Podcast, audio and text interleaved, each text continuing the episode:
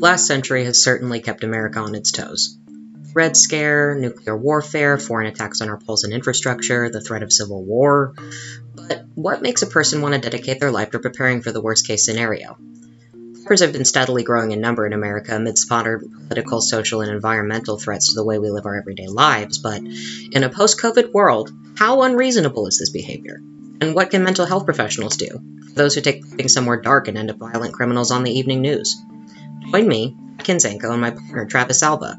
We explore and discuss the culture, its implications in society, and its history, as well as strategies for mental health professionals to help determine what prepper behaviors are generally accepted within the prepper community and which behaviors are seen as warning signs of something more sinister.